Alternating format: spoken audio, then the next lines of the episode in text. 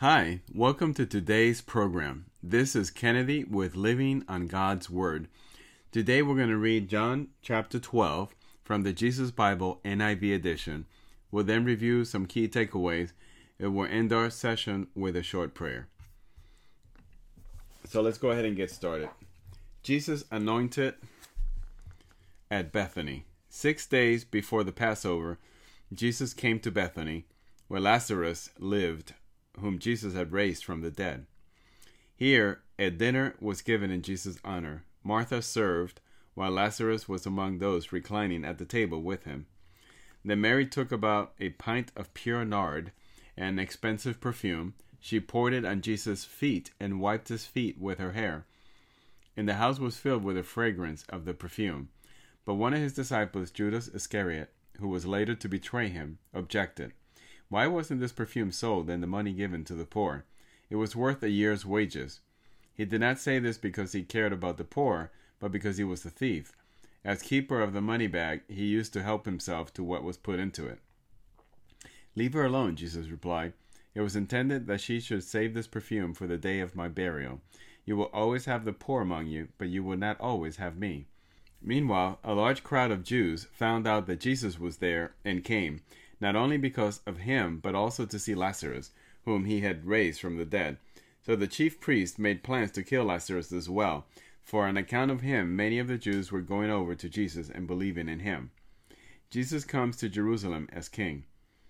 The next day, the great crowd that had come for the festival heard that Jesus was on his way to Jerusalem.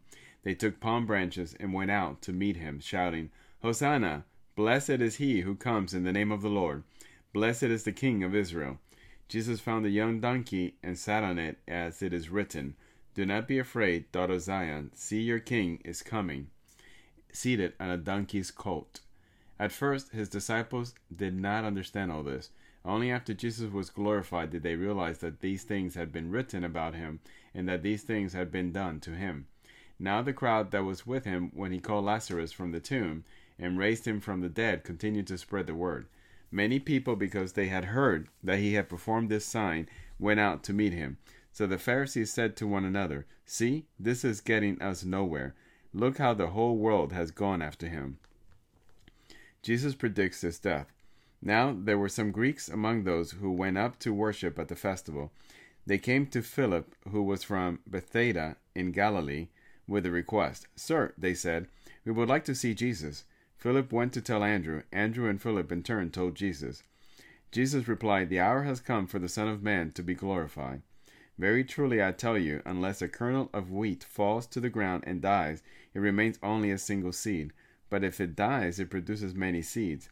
Anyone who loves their life will lose it, while anyone who hates their life in this world will keep it for eternal life. Whoever serves me must follow me, and where I am, my servant also will be. My Father will honor the one who serves me. Now my soul is troubled, and what shall I say? Father, save me from this hour. No, it was for this very reason I came to this hour. Father, glorify your name. Then a voice came from heaven I have glorified it, and will glorify it again. The crowd that was there and heard it said it had thundered. Others said an angel had spoken to him. Jesus said, This voice was for your benefit, not mine. Now is the time for judgment on this world. Now the prince of this world will be driven out. And I, when I am lifted up from the earth, will draw all people to myself. He said this to show the kind of death he was going to die. The crowd spoke up. We have heard from the law that the Messiah will remain forever. So how can you say the Son of Man must be lifted up? Who is this Son of Man? Then Jesus told them, You're going to have the light just a little while longer.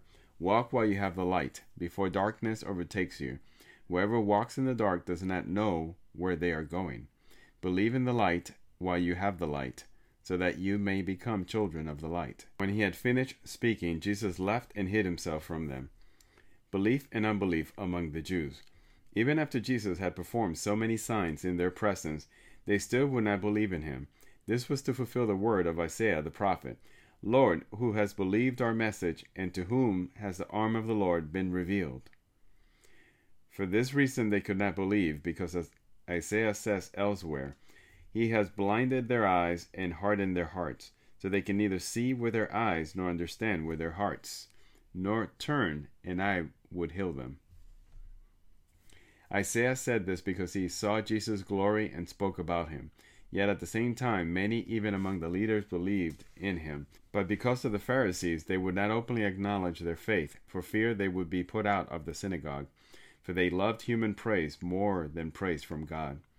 Then Jesus cried out, Whoever believes in me does not believe in me only, but in the one who sent me. The one who looks at me is seeing the one who sent me. I have come into the world as a light, so that no one who believes in me should stay in darkness. If anyone hears my words, but does not keep them, I do not judge that person, for I did not come to judge the world, but to save the world. There is a judge for the one who rejects me and does not accept my words. The very words I have spoken will condemn them at that last day. For I did not speak on my own, but the Father who sent me commanded me to say all that I have spoken. I know that his command leads to eternal life, so whatever I say is just what the Father has told me to say. This is the end of John chapter 12. Now let's look at some of the key takeaways.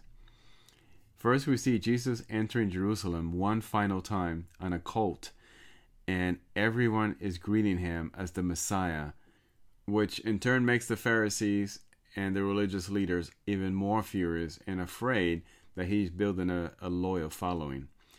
Second, we see Jesus announcing that the hour has come for the Son of Man to be glorified.